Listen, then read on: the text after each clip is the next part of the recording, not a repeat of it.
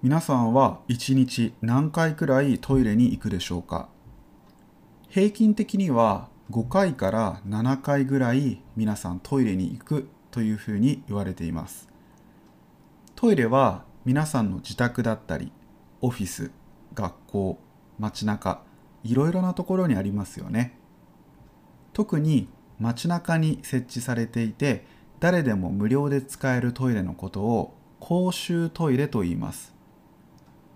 最近東京都にできたある公衆トイレがちょっとしたニュースになっているので今日はそちらをご紹介していきたいと思います。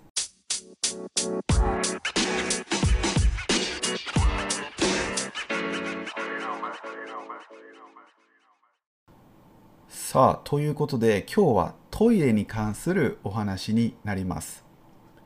東京の渋谷にえー、今年の2月にできた、えー、トイレについて最近ですねちょっと批判的なそれは良くないんじゃないかという声を上げている人があたくさん出てニュースになっているということで今日はねトイレの話をしていきたいなというふうに思います、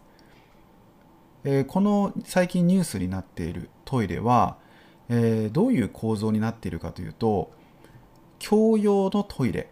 つまりえー、男性も女性も。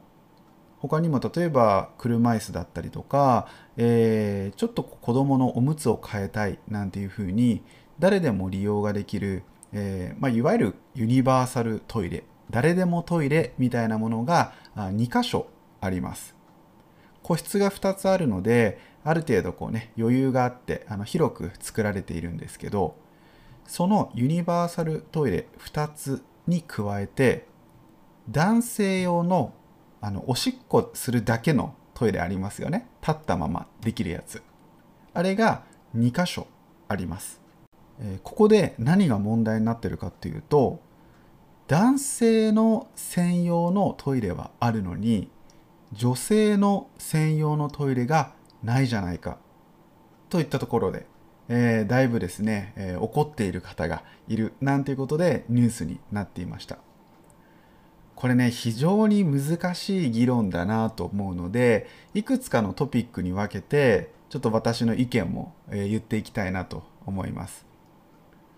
でまず今回ですねそのおかしいんじゃないかっていう批判的なことを言ってる方の多くがやはりその男女平等ですね男と女はもうイコールに扱われるべきだというふうな考え方をしている方によって、まあ、こういった議論ができてきているわけですね。男性のブースはあるのになんで女性だけのトイレはないんだ？それはおかしいじゃないか？という声が上がっているということです。まあ、気持ちはねすごくよくわかります。女性の方気づかないかもしれないんですけどこれ逆結構あるんですよね。その個室が2つあって小さな部屋が2つあって一つは女性専用。もう一つは男性と女性が兼用、まあ、どちらでも入れます。以上。みたいな。こういう場所って実は結構あるんですよ。私がよく見るのはコンビニですね。コンビニでは今言ったような男性はないけど男性と女性の兼用はある。みたいなところって結構あるのでうーんまあねある程度しょうがないのかなというか実際にそこを利用する人たちのこう数だったりとかいろんなことを考えて設置してるので、まあ、今回だけのねことを取り上げて男女平等じゃないからおかしいぞっていうふうに言うのは、えー、少し違和感があるなと感じました。ただ気持ちは分かります。イコールに扱ってほしいっていう気持ちはなんとなく分かりますね。2つ目のポイント。犯罪の防止です。犯罪っていうのは例えば、えー、女性がトイレに入っているところを例えば男性が無理やり入ってきたりとかあとは盗撮といってカメラを設置されたら怖いなとかですね。そういうふうに悪いことに使われるリスクっていうのが男女共用のトイレっていうのは高くなりますよね。そういった犯罪が怖いっていう声から女性専用のトイレが欲しいという声も実は少なくないんです。これについては、まあ、確かにねそういう悪いことをする人がいますから女性だけの専用のトイレ作ってほしいっていう気持ちは理解できるかなというのはちょっと私も思いました。3つ目のポイント。LGBTQ への配慮です。やはり男性女性その分け方だけをされてしまうとどっちに入っていいのかやっぱりわからない。難しいっていうふうに考える人もいますからユニバーサルトイレがあること自体は私はすごくもう賛成しています。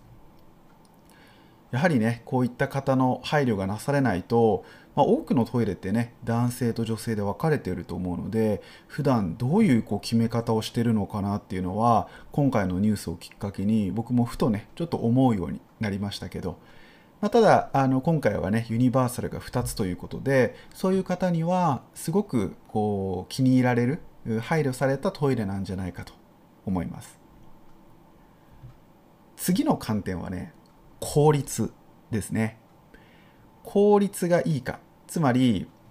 今回ユニバーサルトイレを2つ設置していたんですけどやっぱり男の人っておしっこねすぐ終わるわけですよね。ズボン全部下ろさなくてもおしっこできちゃいますから。そういった意味では男性用のトイレを作らずに個室2つだけっていうことになっちゃうと結構時間かかるしね、え列ができちゃったりするだから男性はもうささっと素早くおしっこをできるようにするためのそういうブースがあるのは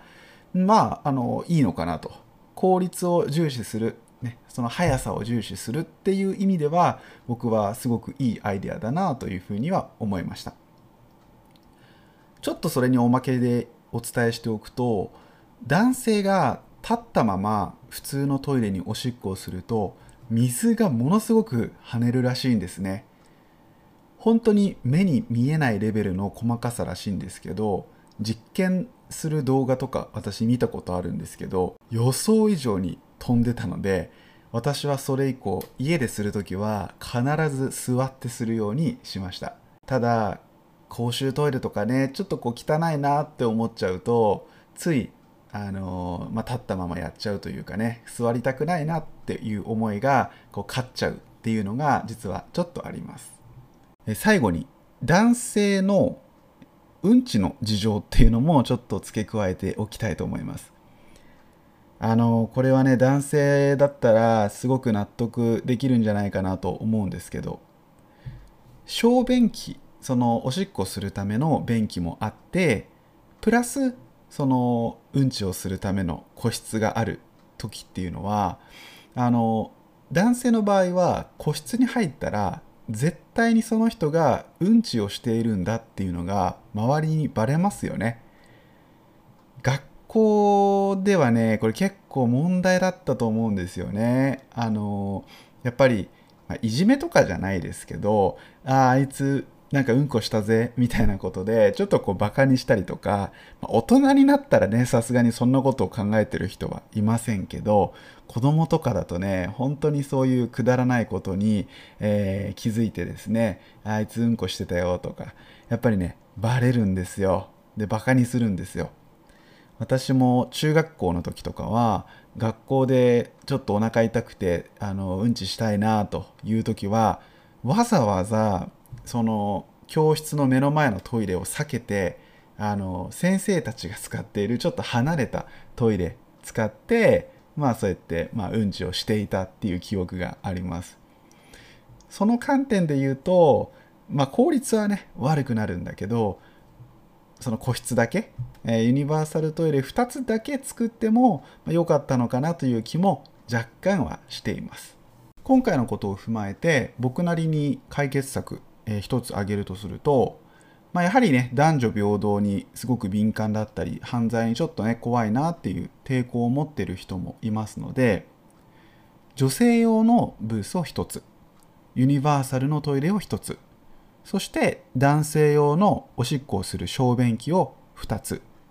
この構成であればえー、今回のね設置しているトイレの数で十分足りますので、えー、一つ解決策になるのかなっていうふうに思います。ただこれね本当に難しいと思います。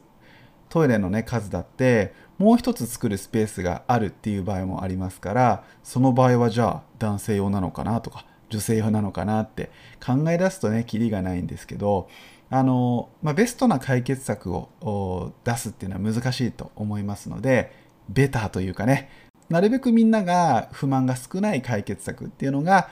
導き出せるといいかなと思いますし今回がそのきっかけになるといいなと思っています。それでは、えー、皆さん今日も聞いてくれてありがとうございました。ではバイバイ。